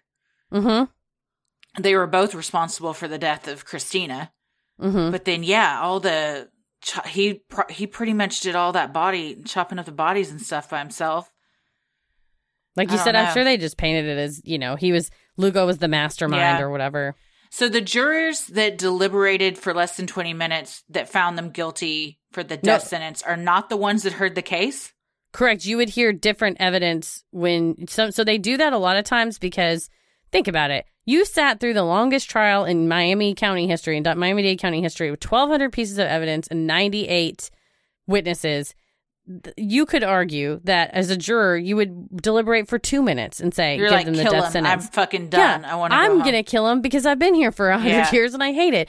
Um, so when you do that, where you separate and you get you seat new juries to uh to hear selected evidence to determine the death sentence. That's interesting. Yeah. To determine whether they get the death sentence or not. And you do that and in Texas it's different and in Florida it's different. And you do it based on the constitutional interpretation of your criminal procedure code that's been uh, you know, challenged up to the Supreme Court or whatever. Wow, twenty minutes. Dude, they to- decided, and as someone who is, uh, these people are monsters. There's no doubt about it. As someone who is opposed to the death penalty, it's a bit shocking for me to think that in 20 minutes someone could decide that uh, another person is not worth living anymore. And at this point, under Florida law, you did not have to be unanimous, and they would kill you. the state Yeah. can kill you with and a eight simple to four, majority. Eight Simple to four majority. is those number eleven to one. You're like there was one person that would have been me holding out. Like yes, they're terrible. They should be put away for life, but we don't need to kill them too. Eight to four though, like you said, ah, that's Yeah. not. the That's numbers are still rolled. against you, but yeah. John Mese was convicted on 39 felony counts, several of which ended up being overturned due to lack of evidence, including the murder charges. Having rejected a plea deal of nine years in a state prison, Mese ended up being sentenced to 56 years for his role in the crimes. I love hearing about people who don't take the deal and then get fucked by the jury The, the, night judge. before, they were like, night before sentencing, you should take this deal. Nah. Well, Mm-mm. man, 96 or 56 to 9 is quite a difference. Yeah, it's not like, oh, they were going to give me nine and I got sentenced to 15. That kind of sucks. Or 56. 56 is so much more. And you have to wonder, I imagine his attorneys were like, take the deal, take 30 the fucking deal. For 39 felonies and you're getting nine years, that is a sweet, sweet And- deal. For him to say, no, I got this is That's the just so arrogant. my number one gripe about being a lawyer is that you can't i mean you tell people here are your rights here's what you should do here are the this is the implications this is going to be the consequence if you don't do what i'm describing to you and people go nah man fuck you i know better Yeah. and then all of the horrible things that you said were going to happen is exactly what happens Yeah. i imagine doctors probably feel the same psychologists where you're like i'm just trying to help man and Yeah. everyone's like no no i'm going to let the jury decide You're like, you're like why did you hire me if you're not Yeah. going to listen to my advice? Yeah. see you in 56 years bud Dude.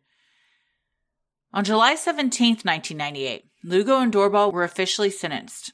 During sentencing, the presiding judge, Judge Alex Ferrer, noticed Danny Lugo was teary eyed and nervous. On the other hand, Doorbal was laughing, joking, and flirting with his girlfriend from afar. Yeah, Judge Alex was pretty disgusted with the old Doorbal.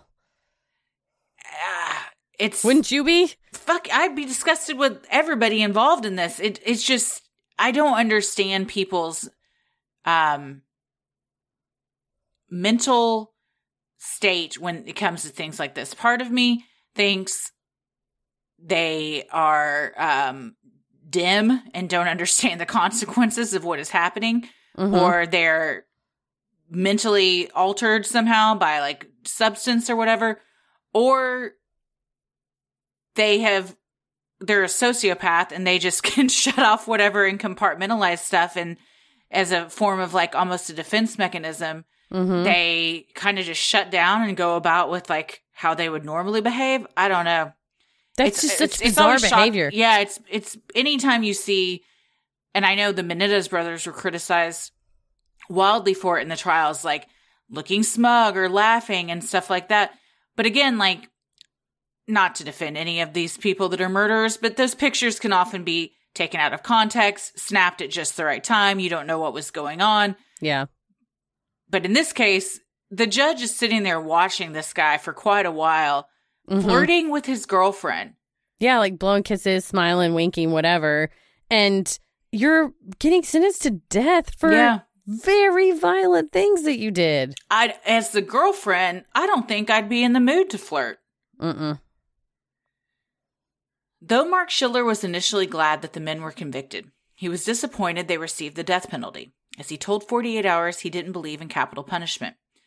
That didn't stop him, however, from flying back from Colombia to Miami to be there for the sentencing and give an emotional victim's impact statement before his captors. As Schiller left the courthouse, hopeful he could now. Excuse me. As Schiller left the courthouse, hopeful he could now put this saga behind him, his world was once again turned upside down when he was arrested by FBI agents on charges of $14 million of Medicare fraud. During his federal trial, Jorge Delgado, the man who made him a mark, helped the government make their case. However, Judge Ferrer, the presiding judge over Lugo and Doorbal's case, did something unprecedented and provided favorable testimony at the sentencing hearing in an attempt to help Schiller's case. As reported by the Miami New Times, at the hearing, Ferrer said, I know we can consider anything at sentencing. This case was a very emotional case to sit through. It still bothers me to some extent. And I know that if things were just black and white, they could have computers do our jobs. But there's something intangible about this case that makes me feel like what he went through should be given some credit because I don't think it could have been worse if he was a prisoner of war. So yeah, that's a shame when he flies back to see them Yeah. sentence is I mean they arrested him on the courthouse steps like Yeah. they they pounced and the prosecutor said you know of the Doorbal and Lugo's case said I mean did he commit a fraud you know did he commit Medicare fraud? Yeah. Should he have been prosecuted? That's up to the federal government. I mean she kind of almost said it like I probably wouldn't have gone after him.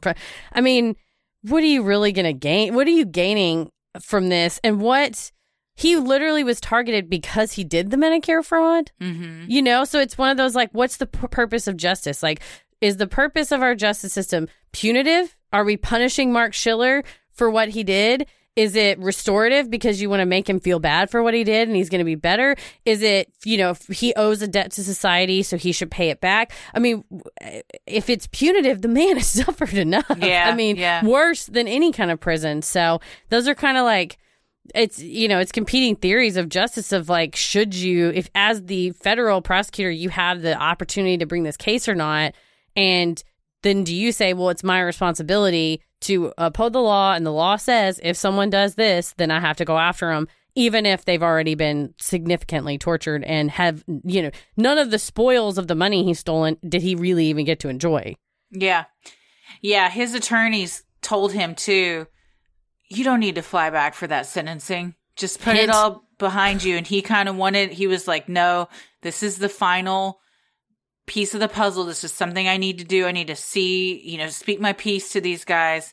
Had he not flown back, Mm-mm. yeah. But he also said he was super pissed and hurt that he had helped for years the prosecution with their case, Mhm. flying back, giving them evidence and everything, the whole time they know at the end of this he's going to be arrested. Yeah. And they kind of just hung him out to dry and, and you know, kept him around to, to help their case. But I mean, to be fair, it was that that two was separate. to him. You know, it's like two separate entities that are getting him.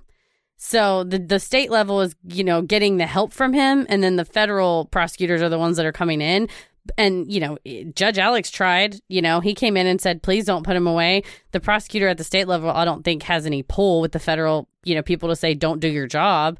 But it is kind of shitty that overall, you know, you're helping, and they say, "Okay, well, see you later. Yeah. Have a nice day. Go out, go out in the front of the courthouse." They're like, yeah, he gives this emotional victim's impact statement, and everyone in there that was involved in the case knows as soon as he walks out those doors, his ass is getting arrested. Handcuffs Yeah. going on. I think, like you said, he already paid his debt to society as far as uh, punishment goes. Should he have to pay back the money? That's a different thing. Yeah, Yeah. Maybe pay back your victims, regardless that you didn't get a chance to enjoy it. That's not really the point. Like he doesn't, but he's also they. He doesn't have any money at this point. No, he's yeah, he's wiped out. Yeah. And in theory, the victim was the federal government. So with Medicare fraud, he's not hurting, you know, the in Mm. That's true. his scheme, he was just taking money from the government. So we're all the victims as taxpayers. Yeah, that's true. He owes me some money. Then you know what? Keep it. I think he's been through enough. I'm fine. After reading the detailed descriptions of the shit he endured, I'm Yeah. all right. I'm good. On March 17th, 1999, Schiller was sentenced to 46 months in prison for Medicare fraud, the most lenient sentence available under federal guidelines.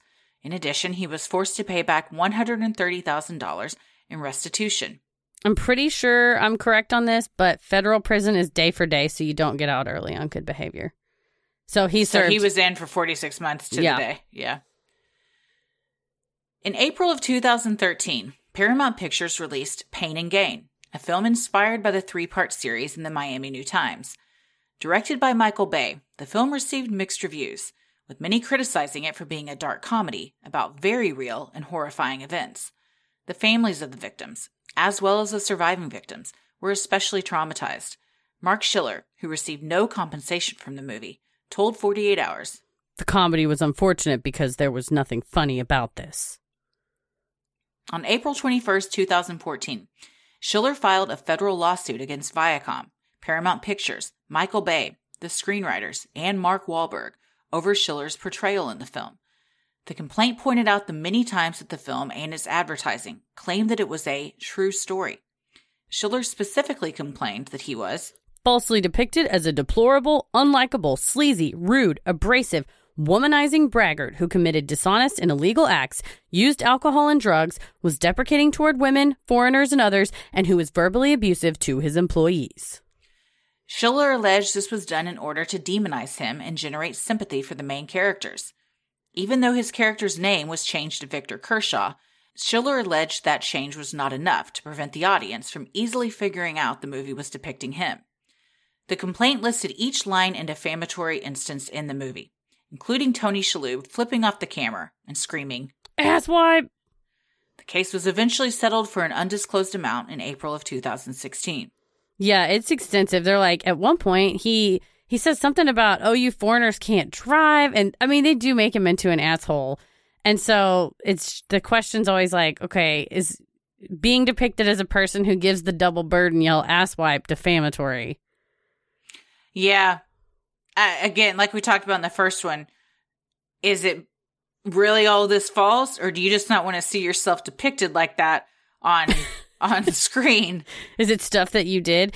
The other thing was so they changed the name to Victor Kershaw and make him an Argentinian Jewish person, and Marc Schiller is Colombian Jewish.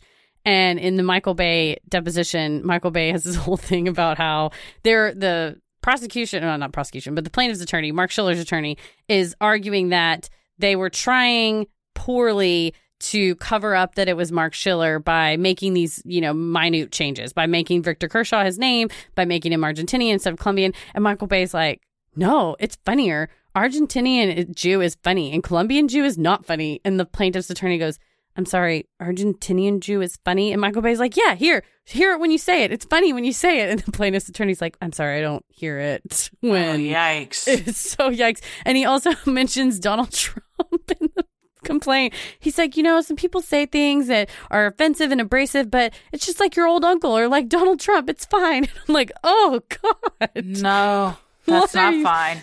don't We've don't. seen how not fine it is. yeah, let's don't let's not bring that into it. Like Michael Bay, you're digging yourself just Yeah. deeper and deeper in. So they probably gave Mark Kershaw or Marc Schiller a significant amount of Yeah. money. He also wrote two books on it, so I think he, he's at least hopefully made some money off of it. Why would you sue Wahlberg but none of the other actors? Uh, Wahlberg was sued in his capacity as producer. Oh, okay, that makes sense. Yeah, and there were several other producers, but there was such a laundry list. Those are the pertinent Gotcha. celebs. Yeah, because I was like, well, he didn't uh play him, but I didn't see Tony Shalhoub's name. But again, like Tony Shalhoub shouldn't be sued. He's just doing what the script tells him to do. Yeah. he didn't have any uh, dog in that fight or any No, say they're in what just- was going on. suing people that either wrote it or produced it or Mhm. like made it. And they also, I mean, it, the complaint is line by line by line every single time that Marc that Victor Kershaw is an asshole in the movie and it has timestamps and I'm like some associate at this big law firm had to watch Pain and Gain and wait for Tony Shalhoub to be a dick pause the thing write down what he did write down the timestamp Yep. and I was like what a job man That is.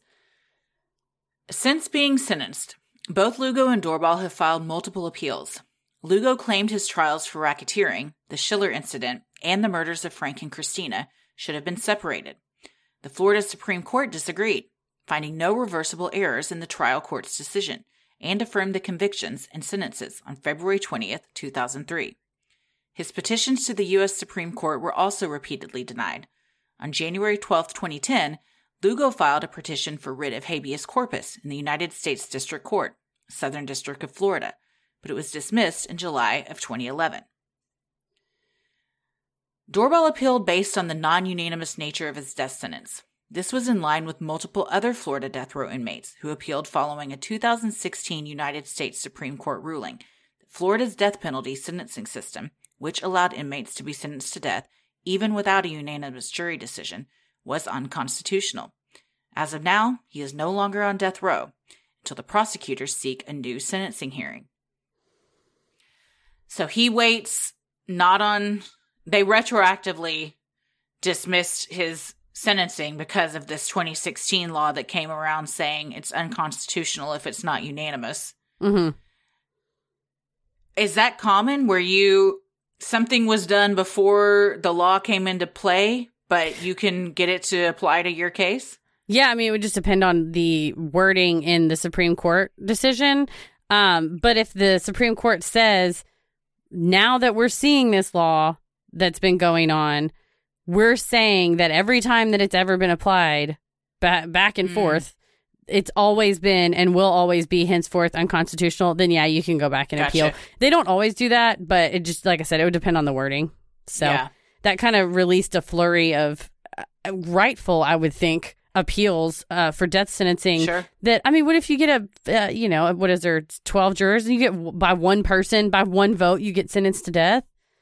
Isn't it majority though? That's what I'm saying. By one majority, so you get a seven to Oh, five. Oh, yeah, yeah, yeah. You know, you got Yeah. seven to five, and you're like, oh god, that was one single person Yeah. thought I was a dick, and now I'm gonna get executed. Yep. So both of them are no longer on death row. I think uh, so. I was trying to trace Lugo's appeals. I don't know that he's appealed any further.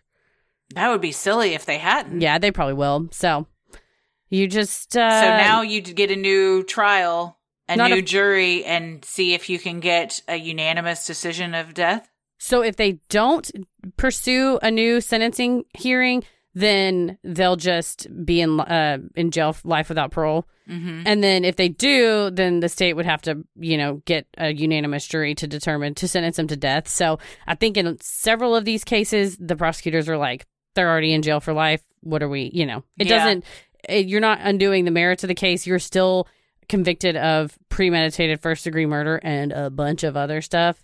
So it's kind of like why, you know, unless you just had a prosecutor or a, you know a district attorney who was like we're going to reopen every single death penalty case and we're going to try to go and get the death penalty for every single person that's appealed you just go we don't have the resources and is this really important like is this a priority for us to especially with the shift away from the popularity of the death penalty that mm-hmm. we're not going to spend state resources when this person's going to be in jail for the rest of their life anyway.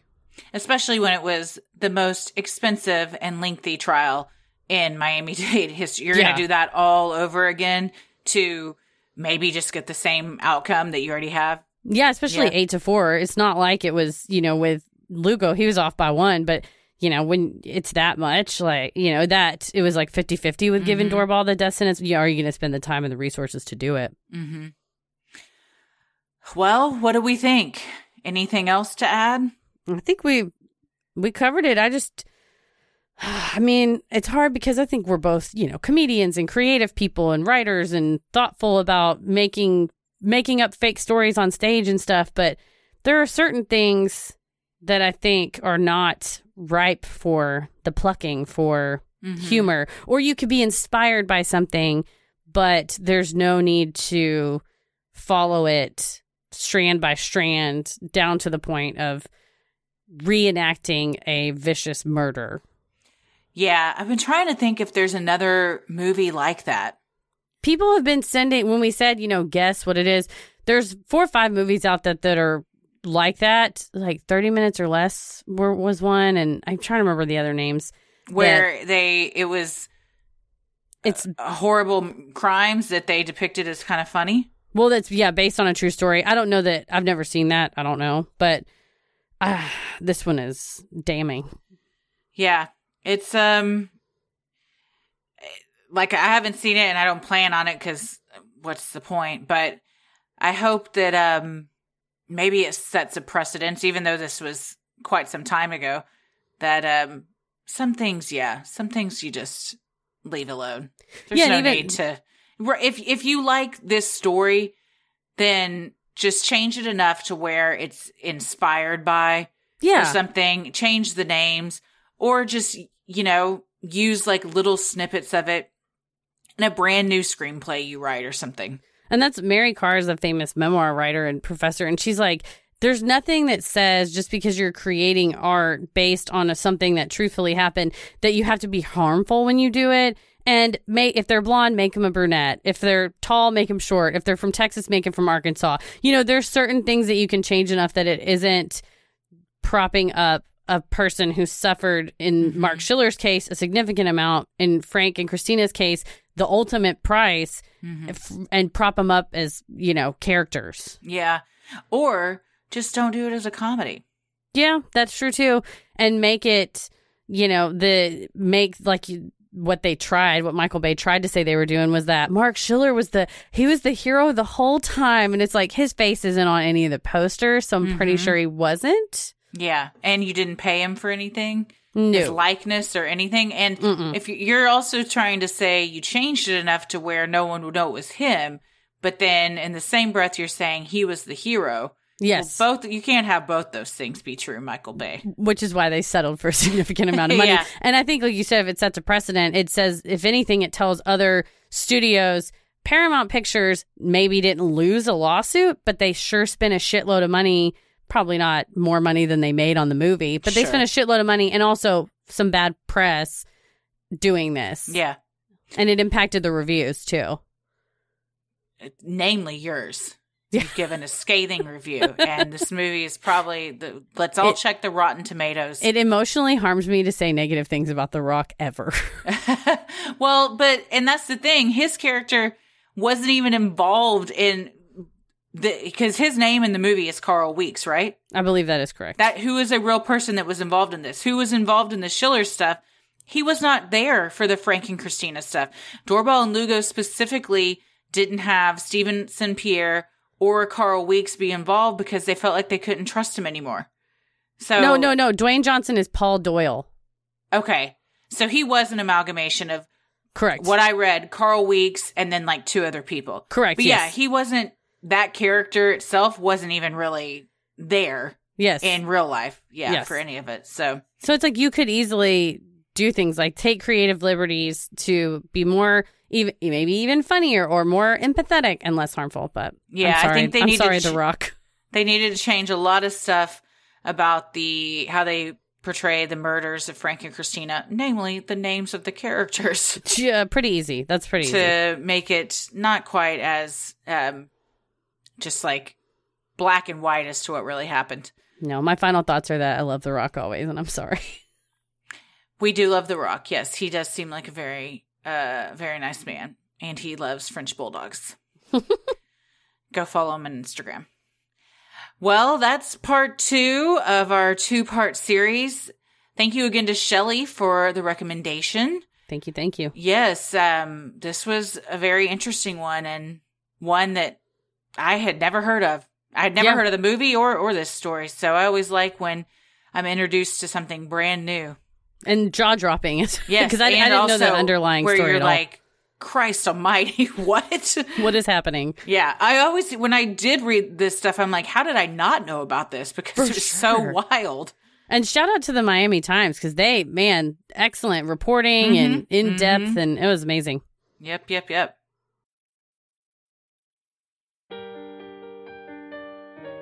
We love providing Sinisterhood to you at no cost, so if you like what you hear, consider supporting the show by donating to our Patreon.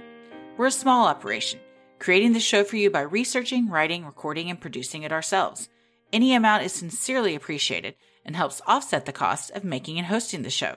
As a thank you, you'll also get some sweet perks like ad free episodes, a Sinisterhood sticker, membership to our exclusive Patreon Facebook group for those in the Ruling the Airwaves tier, a special shout out on the show, a monthly bonus minisode, and patron exclusive video and audio content, including some fun new additions that we have begun rotating in along with our mix bags, something called The Wheel. Mm, the wheel. And mm, there are sound effects that Tommy has mixed in. to uh it's someone on Patreon was like, I am loving the laser sound effects for the wheel. I you feel have like to. It's like a game show. I was gonna say I feel like my dreams of being like a morning radio show person has come true. And mine of being a game show host. Done So, and done. yeah, Tommy, we've- you know what? That's why you married him. He makes dreams come true. You also have the fun perk of access to our Discord server, where you can connect with other fans in real time and discuss the latest in true crime, share personal ghost stories, or just post adorable pictures of your pets. We'll also be hopping on occasionally and hosting monthly Q&As, where you can ask us all your burning questions. For patrons not in the US, you also have the option to pay in pounds or euros, saving you the cost of conversion fees. Annual memberships for all tiers are also now available. Those that select this billing option will be rewarded with a free month of membership. For more details on all of this and specific member tiers, visit sinisterhood.com and click Patreon in the top right corner to join today. And make sure you stick around after our sign offs to hear your shout out. So many of you have been tagging us in pictures of you sporting your sweet Sinisterhood merch. Keep those pictures coming. We recently added a new tote bag design and socks. It's also wintertime, so it's time to grab some hoodies. You maybe get a beanie hat or even a mug for all your delicious hot cocoa or hot coffee. If you want to get some cool Sinisterhood swag like any of those things, head to sinisterhood.com and click on shop in the top right corner. The best thing you can do to help us grow is like, review, and subscribe on Apple Podcasts or wherever you listen to your podcasts. And please tell a friend who you think would like us to check us out. It means so much to us and really helps small podcasts like us get more exposure. You can follow us on Instagram and Twitter at Sinisterhood Pod and like us on Facebook at Sinisterhood. Christy? I'm on Twitter at Christy or GTFO, and I'm on Instagram at Christy M. Wallace. Heather, I'm on Instagram at Heather versus the World and on Twitter at MCK versus the World. as always, the devil rules the airwaves. Keep it creepy. Hey, everybody. Thank you so much for supporting the Patreon. Here are your special Patreon shoutouts.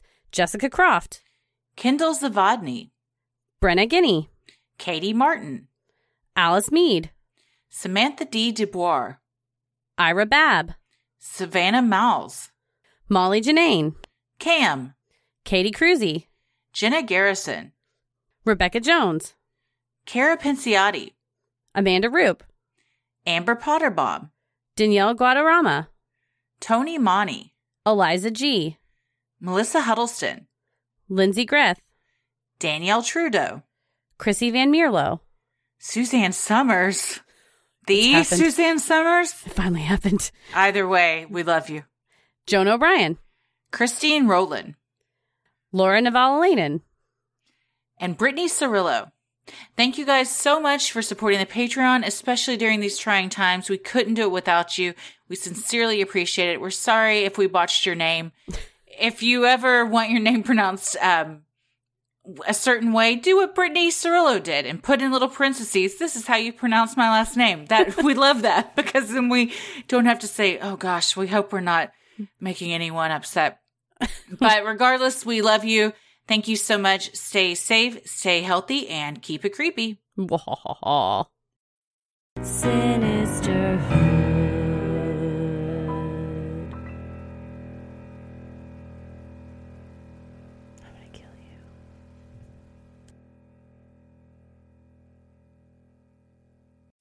As humans, we're naturally driven by the search for better. But when it comes to hiring, the best way to search for a candidate isn't to search at all. Don't search, match with Indeed. When I was looking to hire someone, it was so slow and overwhelming. I wish I had used Indeed. If you need to hire, you need Indeed. Indeed is your matching and hiring platform with over 350 million global monthly visitors, according to Indeed data, and a matching engine that helps you find quality candidates fast. Ditch the busy work. Use Indeed for scheduling, screening, and messaging so you can connect with candidates faster. And Indeed doesn't just help you hire faster. 93% of employers agree Indeed delivers the highest quality matches compared to other job sites, according to a recent Indeed survey. And listeners of this show will get a $75 sponsored job credit to get your jobs more visibility at Indeed.com slash podcast. That's Indeed.com slash podcast. Terms and conditions apply.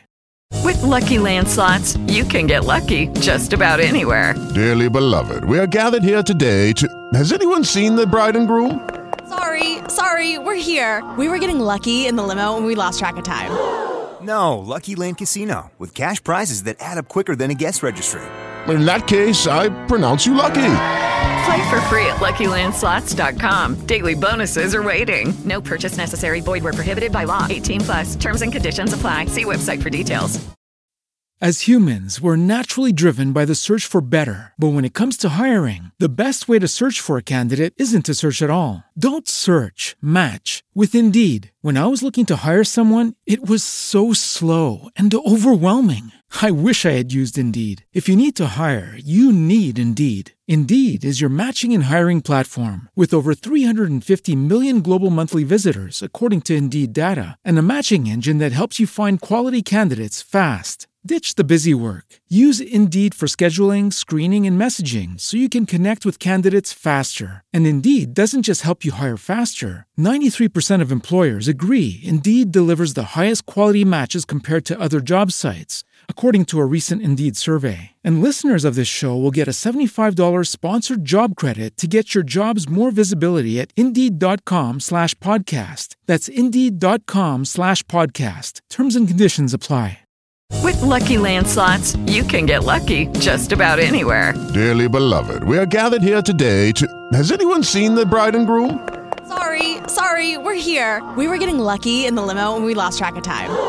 No, Lucky Land Casino, with cash prizes that add up quicker than a guest registry. In that case, I pronounce you lucky. Play for free at LuckyLandSlots.com. Daily bonuses are waiting. No purchase necessary. Void where prohibited by law. 18 plus. Terms and conditions apply. See website for details. As humans, we're naturally driven by the search for better. But when it comes to hiring, the best way to search for a candidate isn't to search at all. Don't search, match with Indeed. When I was looking to hire someone, it was so slow and overwhelming. I wish I had used Indeed. If you need to hire, you need Indeed. Indeed is your matching and hiring platform with over 350 million global monthly visitors, according to Indeed data, and a matching engine that helps you find quality candidates fast. Ditch the busy work. Use Indeed for scheduling, screening, and messaging so you can connect with candidates faster. And Indeed doesn't just help you hire faster. 93% of employers agree Indeed delivers the highest quality matches compared to other job sites, according to a recent Indeed survey. And listeners of this show will get a $75 sponsored job credit to get your jobs more visibility at Indeed.com slash podcast. That's Indeed.com slash podcast. Terms and conditions apply. With Lucky Land slots, you can get lucky just about anywhere. Dearly beloved, we are gathered here today to. Has anyone seen the bride and groom? Sorry, sorry, we're here. We were getting lucky in the limo and we lost track of time. No, Lucky Land Casino, with cash prizes that add up quicker than a guest registry. In that case, I pronounce you lucky. Play for free at LuckyLandSlots.com. Daily bonuses are waiting. No purchase necessary. Void were prohibited by law. 18 plus. Terms and conditions apply. See website for details. As humans, we're naturally driven by the search for better. But when it comes to hiring, the best way to search for a candidate isn't to search at all. Don't search, match with Indeed. When I was looking to hire someone, it was so slow and overwhelming. I wish I had used Indeed. If you need to hire, you need Indeed. Indeed is your matching and hiring platform with over 350 million global monthly visitors, according to Indeed data, and a matching engine that helps you find quality candidates fast. Ditch the busy work. Use Indeed for scheduling, screening, and messaging so you can connect with candidates faster. And Indeed doesn't just help you hire faster. 93% of employers agree Indeed delivers the highest quality matches compared to other job sites, according to a recent Indeed survey. And listeners of this show will get a $75 sponsored job credit to get your jobs more visibility at Indeed.com slash podcast. That's Indeed.com slash podcast. Terms and conditions apply. With the Lucky Land slots, you can get lucky just about anywhere.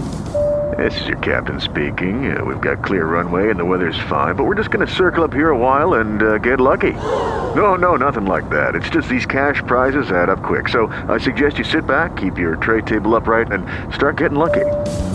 Play for free at LuckyLandSlots.com. Are you feeling lucky? No purchase necessary. Void where prohibited by law. 18 plus terms and conditions apply. See website for details. As humans, we're naturally driven by the search for better. But when it comes to hiring, the best way to search for a candidate isn't to search at all. Don't search, match with Indeed. When I was looking to hire someone, it was so slow and overwhelming.